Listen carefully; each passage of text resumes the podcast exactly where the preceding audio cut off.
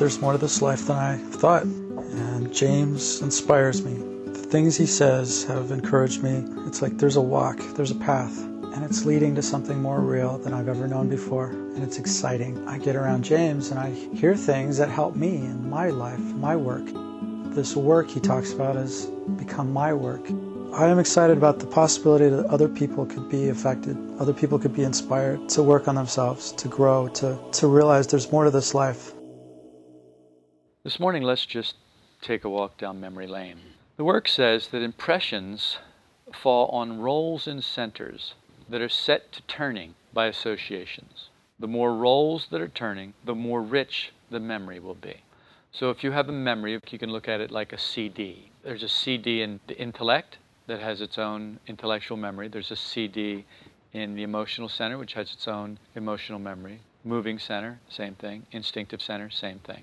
During the early 70s, the Japanese scientists were working on a memory-enhancing nasal spray that would help people to remember. And the reason, as you know, is because smell can almost turn the past into the present. It is strongly linked to memory. A human being has about 9,000 olfactory receptors.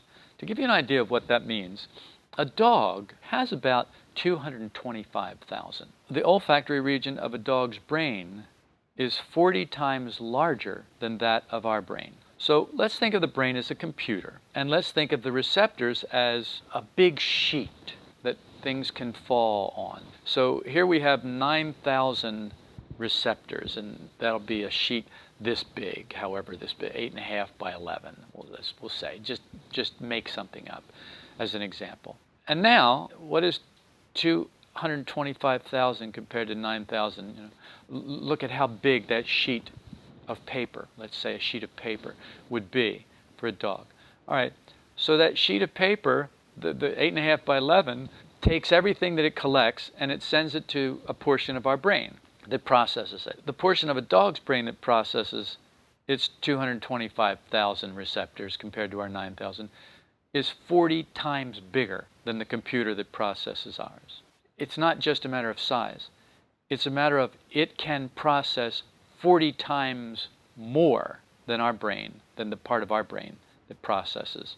We see in layers. If I take something and put it on this table, you can see what I've put on the table. You can see the table. You can see the lampshade above the table. You can see the carpeting that the table is sitting on. You can see in layers, but you don't smell that way. Today used to be chili Sunday, and if you'd walk into my house today, you would smell chili cooking. But a dog would not smell chili cooking. A dog would smell in layers. A dog would smell the tomatoes. A dog would smell the onion. A dog would smell the red pepper. A dog would smell in layers, the same way that you see in layers. So a dog, because of its 225,000 olfactory receptors and its 40% larger computer that can handle what it's collecting, it can smell in layers. It can pick smells out, and it can pick smells out in time. It can tell how long ago a smell was laid down. So a dog can smell in time. You can see in time, but not very far. A dog can smell further in time than you can see, because a dog can smell backwards into the past. All you can do is remember the past. A dog can process more information on the timeline by smelling than you can process through your most powerful sense organ, which is sight. That's the one we use the most. So smell carries history, past. So this is what the Japanese scientists were working on, a nasal spray. The fine matters of smell touch the fourth dimension of time. You see, it's a matter of fine particles. Smell is really particles. The 225,000 olfactory receptors of a dog are collecting fine particles that can't be seen, but that can be collected if you have the right receptors. Just like you have more cones than rods in your eyes, so you can see colors. A dog has more rods than cones. It doesn't see colors, but its night vision is like technicolor to it. It can see things that you can't see. Okay, let me just give you another example. The highest frequency that we can hear, that a human being can hear, is if you take this like this piano here. The piano has 88 keys. The highest key is what? 2 octaves above high C. Now, if you add 16 keys to the high end of the piano, that's the highest that a human being can hear. After 16 keys, you could tap on them all day and a human being could not hear it. Now, that's hard to believe, isn't it? Because we think we're so wonderful. It's just hard for us to believe that there's anything that could limit us. If we can't hear it, it's not a sound. If we can't see it, it's not there. This is how ego-centered we are. If you were a dog, in order to stop hearing when the key was tapped, you would have to add 49 keys above the highest key on a piano. That means a dog can hear 48 keys when we could hear 16 higher than is on the piano. A dog could hear 48. That's a difference of 32. A dog can hear 32 keys higher than we can. That's why those dog whistles work. If our hearing is excellent, absolutely excellent, we can hear about 20,000 hertz. Those dog whistles are about 40,000 hertz, and that is not the highest range that a dog can hear. That's double what we can, but not as high as they can go. So dogs hear and smell what we can't hear and we can't smell. At night, they see what we can't see, but during the day, we see what they can't see. We see in a way that they can't see. It doesn't seem like that much of a fair trade-off, does it? We neither see time nor ourselves in time. We don't see our time bodies nor those of others. We think the past is dead, much the same as the sound that's produced by the extra piano keys is dead. If we can't hear it, then it doesn't exist. This whole egoic structural thing where we experience the world only through our sense of self, only through our sense of ego. And because it is so small, it is so limited, our sense of self, our sense of ego is really very small if you'll think about it. It's not even as far as the keys on the piano. It doesn't have that much of a range, let alone adding 16 keys, or let alone adding 48 keys to it. If you'll think of it in another way, on the timeline, look at the piano as a timeline, where the bass is the past, middle C is now, and then everything above middle C is the future. If you'll look at it that way, we live on one key. And every once in a while, we can randomly, like a player piano, another key to the left of middle C will play, or maybe 2 of them, or 3 of them at a time will play. 3 of them at a time will play, and it'll be like a chord to us. And that's us remembering something as if it was just happening right now. So you walk into a room, you smell a smell, and all of a sudden it almost puts you in the past. For example, there's certain flowers that I'll smell, and it reminds me of a funeral home I used to walk by on the way home from school when I was a child in grade school. Walk home, and if I walked home on the right side of the street instead of the left side of the street, there was a funeral home. I lived on the left side of the street, incidentally. But if I walked home on the right side, there was a funeral home on that side, several blocks from my house. But as I walked by there, if they had a funeral going on or they were setting up for one, the smell that came out of there, the flowers, and because when I was a little kid, it was like, ooh, it's freaky, dead people, ooh, it just freaked me out, the funeral home. So it was a very... so you can see just, but there's an emotional CD turning.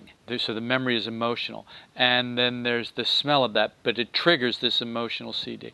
And now the moving center gets involved.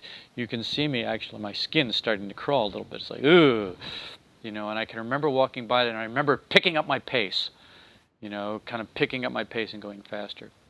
There's also a certain smell that will remind me of that same thing, and it's the smell of a new Bible that's got a lot of pictures in it. If I smell that, it will also put me in that funeral home recollection. So I guess what I'm saying is we experience time through these various memories that we have. Instinctive memory would be the experience of food or comfort. The bed was very comfortable in that hotel, I remember that.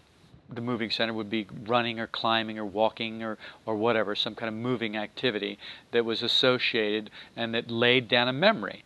And then something will excite that memory. And then there's the emotional, which could be like a sunrise or a sunset, or the emotional experience of being scared. And then there's the intellectual, which could be, say, if I went someplace, I could remember the bookstores that I went to there, or the thoughts that I had in this certain place. That would be an intellectual, a memory that was stored in the intellectual center. So we've got these four different areas, these four different CD players in our brain. Let's put it that way. We've got four different CD players in our brain, and each one is hooked up to a different sense. It takes its information in different ways. So the intellectual center, it only records intellectual stuff. And the emotional only records the emotional stuff. And the moving only records the moving stuff. And the instinctive only records the instinctive stuff.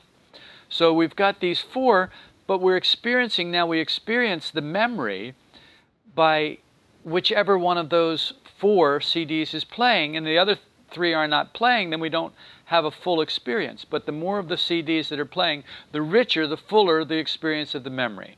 These memories that are stored on the rolls are stored, basically, the work says, in our brain. And they say that the brain is a machine. So if one machine can be hooked up to another machine, then it can share the CDs or the rolls that have the memory stored on them.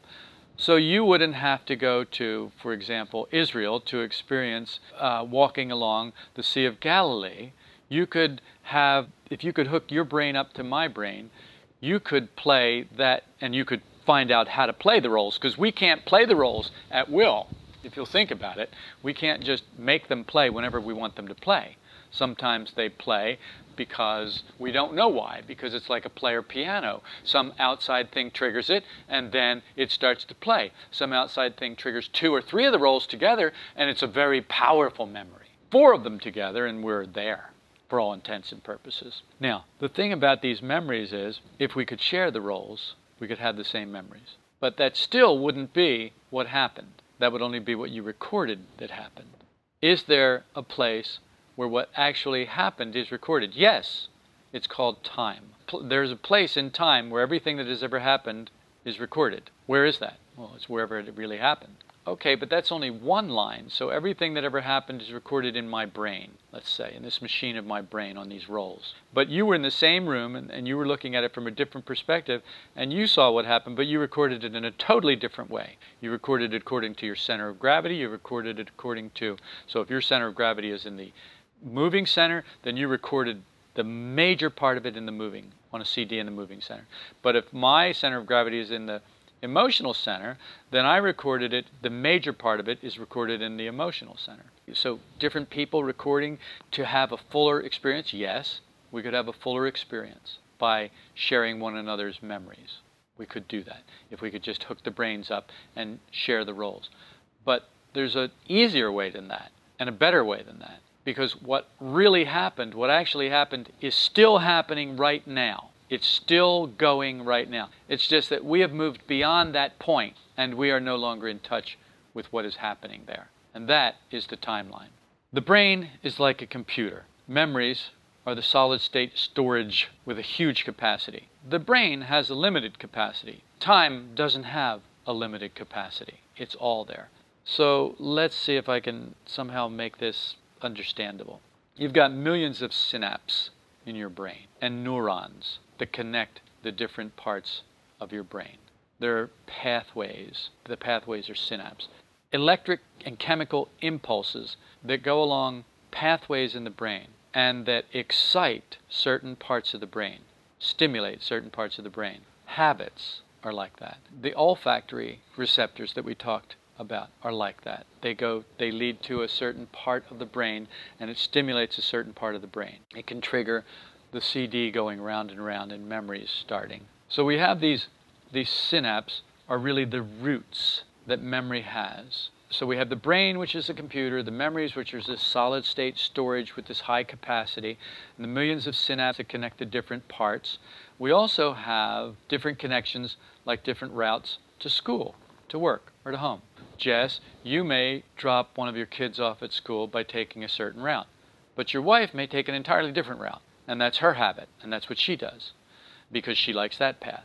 And so she does that. But you have a different one. Then when your kid starts to drive, your kid may have a totally different way to school. That may be part yours and part hers. So you start to see that these different synapses, these different routes through the brain, they can be rerouted. They can go in different ways. It doesn't always have to go the same way. But we tend to walk the same path over and over and over again, habitually. We've all got these different connections. That's what makes us different. The synapse in our brains actually have a memory. Now think about ants. An ant will go out and it'll find food.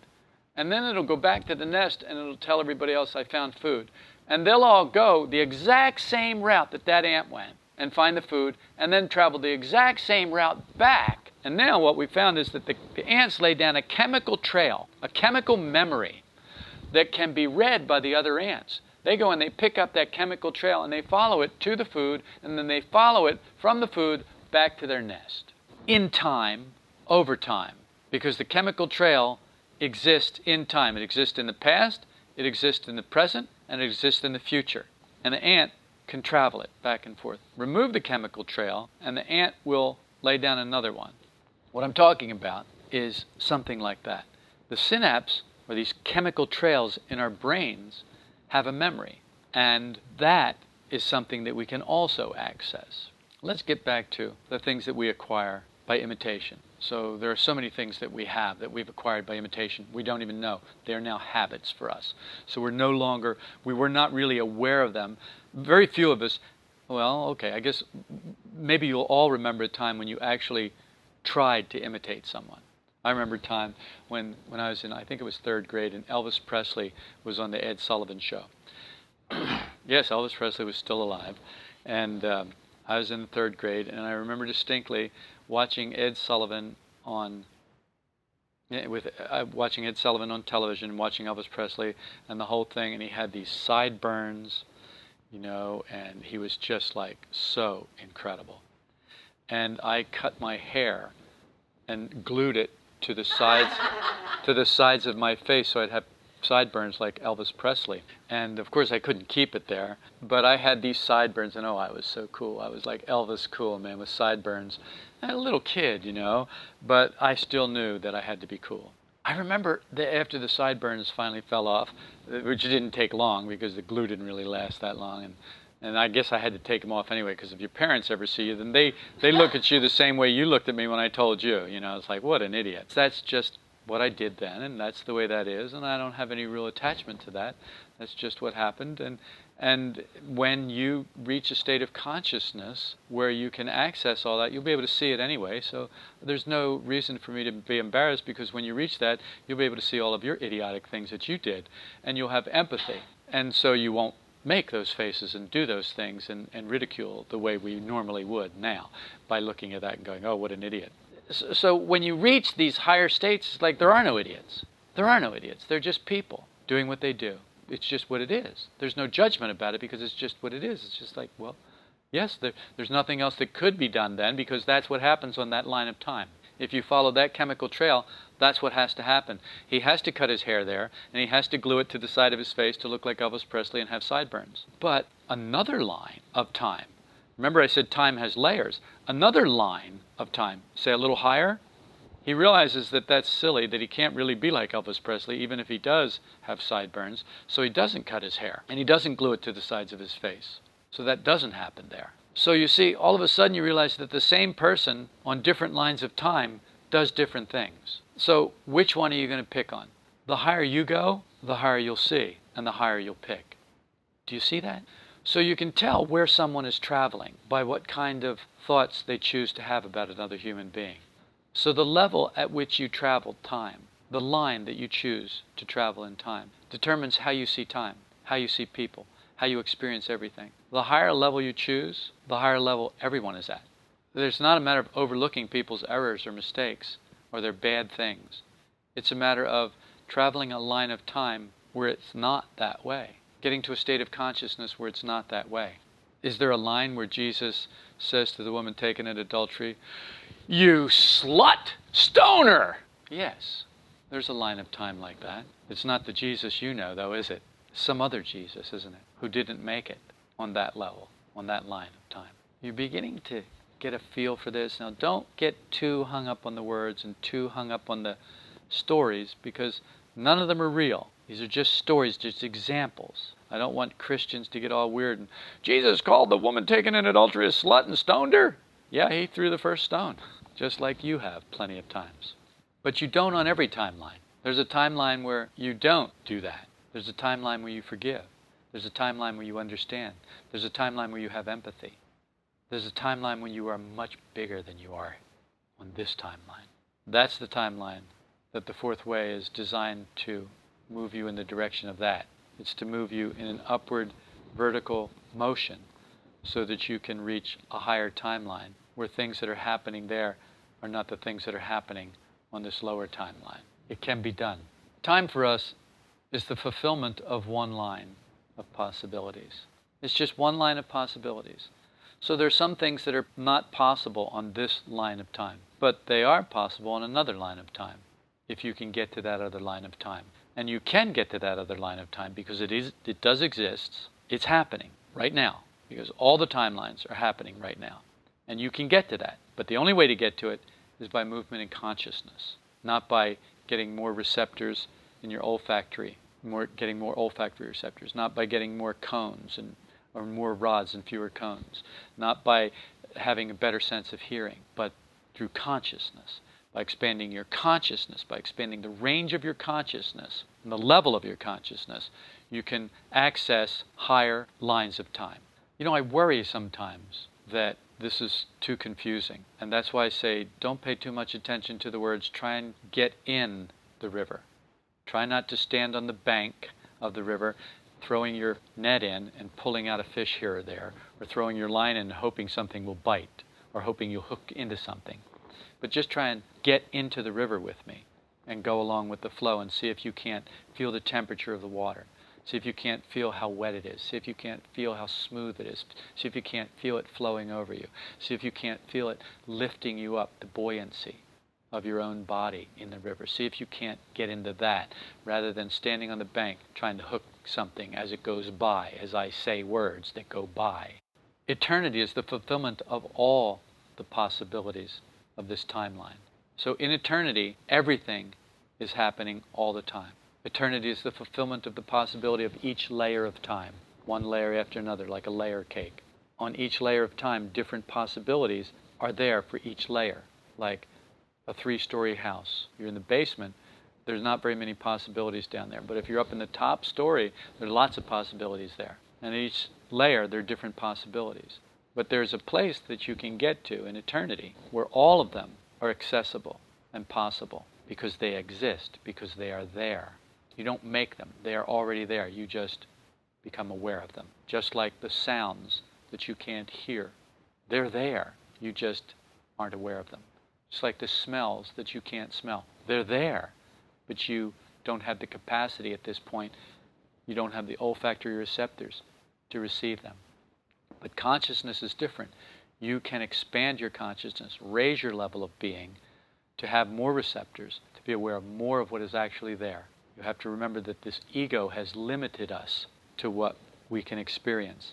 And it's limited us, if you look at where does your ego reside? Where is it? It's in this body, isn't it? Well, this body really, when you look at it, doesn't take up a lot of space.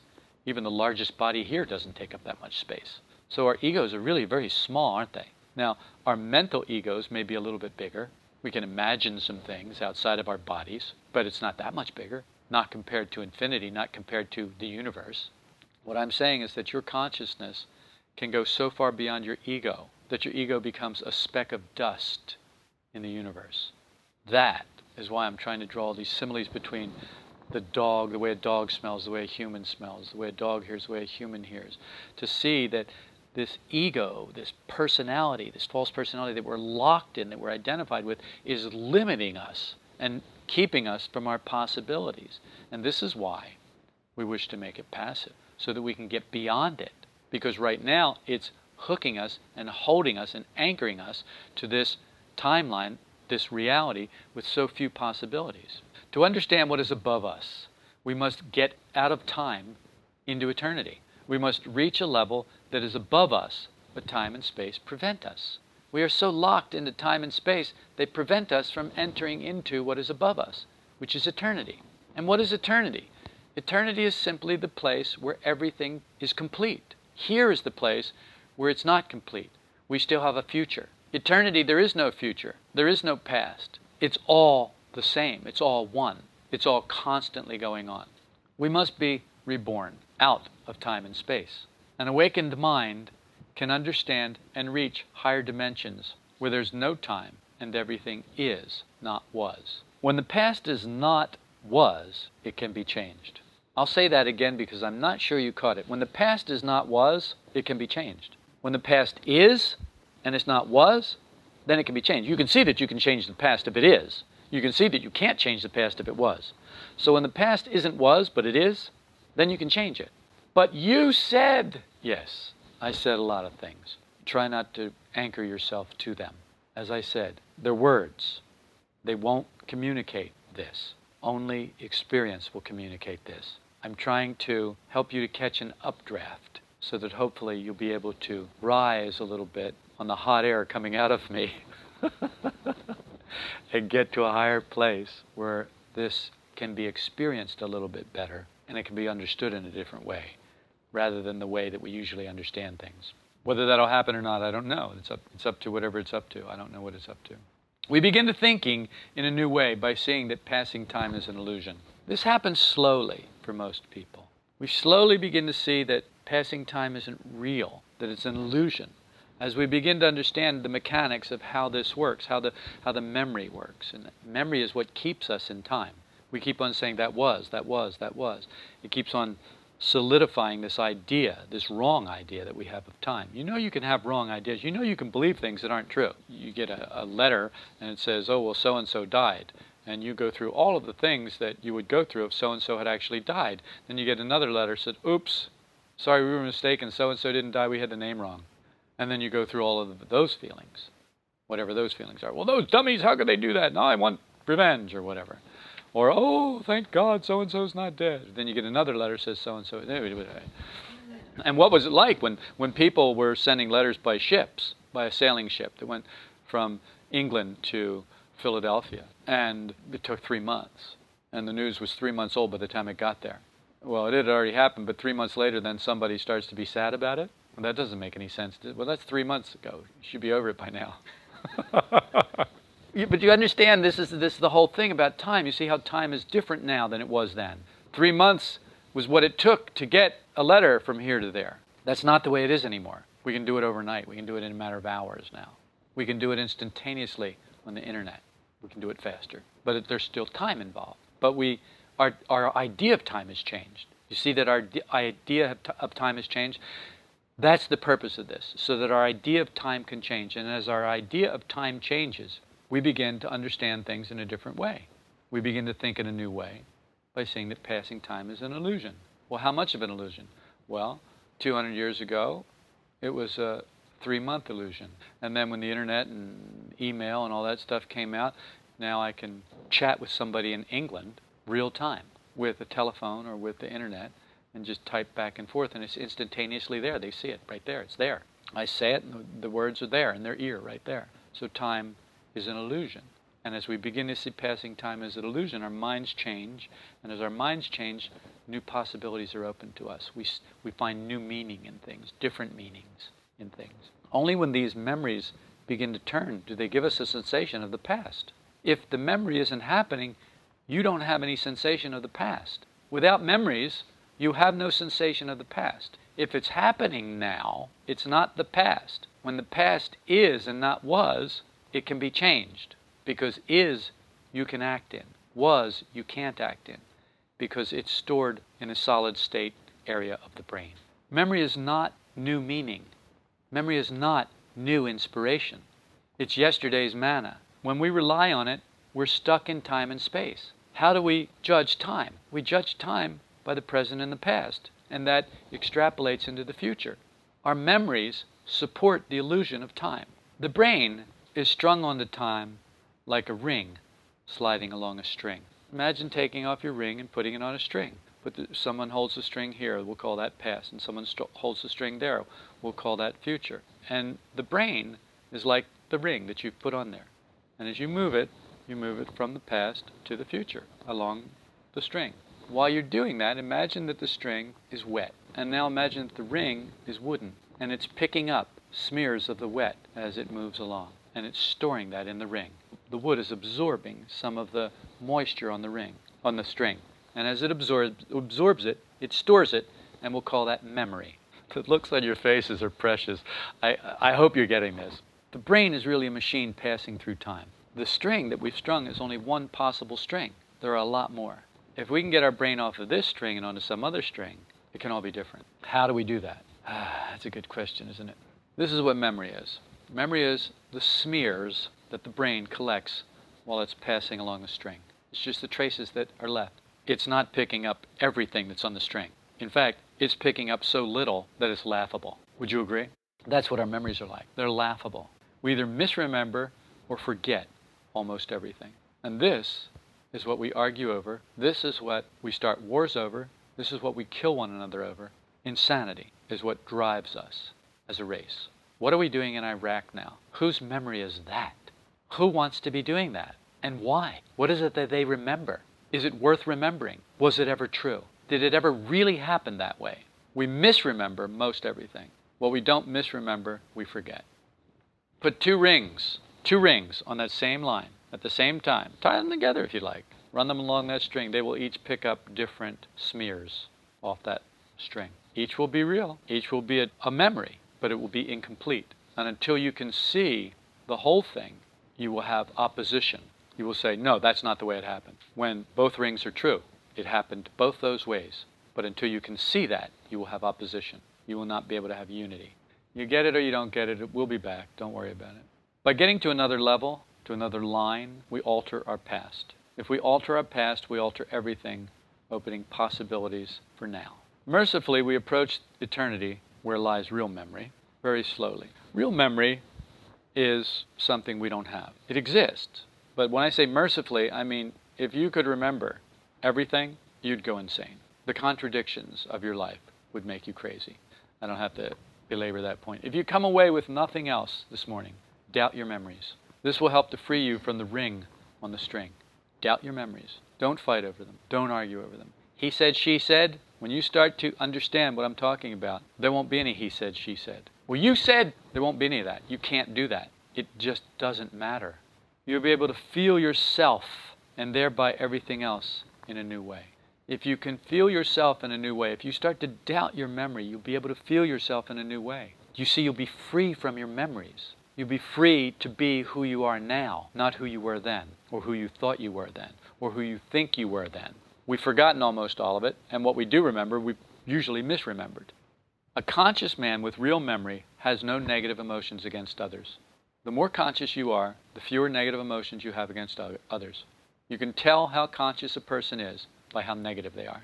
Actually, I should rephrase that too. You can tell how unconscious a person is by how negative they are. You can be so negative and so unconscious to it that you don't even know you're negative. That's why this work comes in handy. It helps to show you where you're negative. There are people who go through life emanating the most unpleasant manifestations at other human beings, and they can't understand why other people, what's wrong with other people, why they don't like them, because they are totally unaware of themselves. They're totally unaware of how negative they are. They're totally unconscious to it, or nearly totally.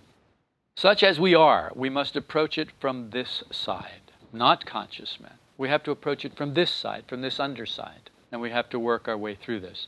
We have to notice and separate from our negative emotions. This prepares the lower centers that we're living in now to receive influences from higher centers, which are always working in higher dimensions. You remember a couple of weeks ago I said we function in 3 dimensions, but the work says there are 6, and that the 3 dimensions above us we rarely even touch. We may have flashes of them, but we rarely touch them. The 4th dimension is time, and you can see we don't function in time. We just stay on one little fragment of time, the middle C of the keyboard on the piano. The past is everything left of it. The future is everything right of it.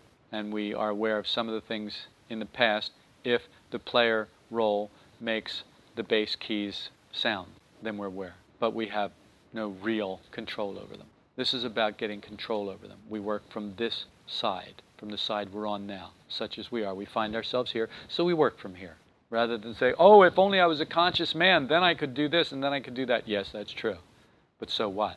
You're not, and so you work from where you are. There are higher dimensions. There are influences that are coming from those higher dimensions. Unfortunately, there are more than 16 keys added to the piano, and we're not hearing them. But we can learn to by expanding our consciousness. That's our goal. That's what we're doing here. The linchpin of this work is the practical application of the ideas shared in the podcasts. If you'll go to solidrockvista.com, to the thoughts page, I've written a number of articles that will help you to practice the principles that we're sharing with you in the podcasts.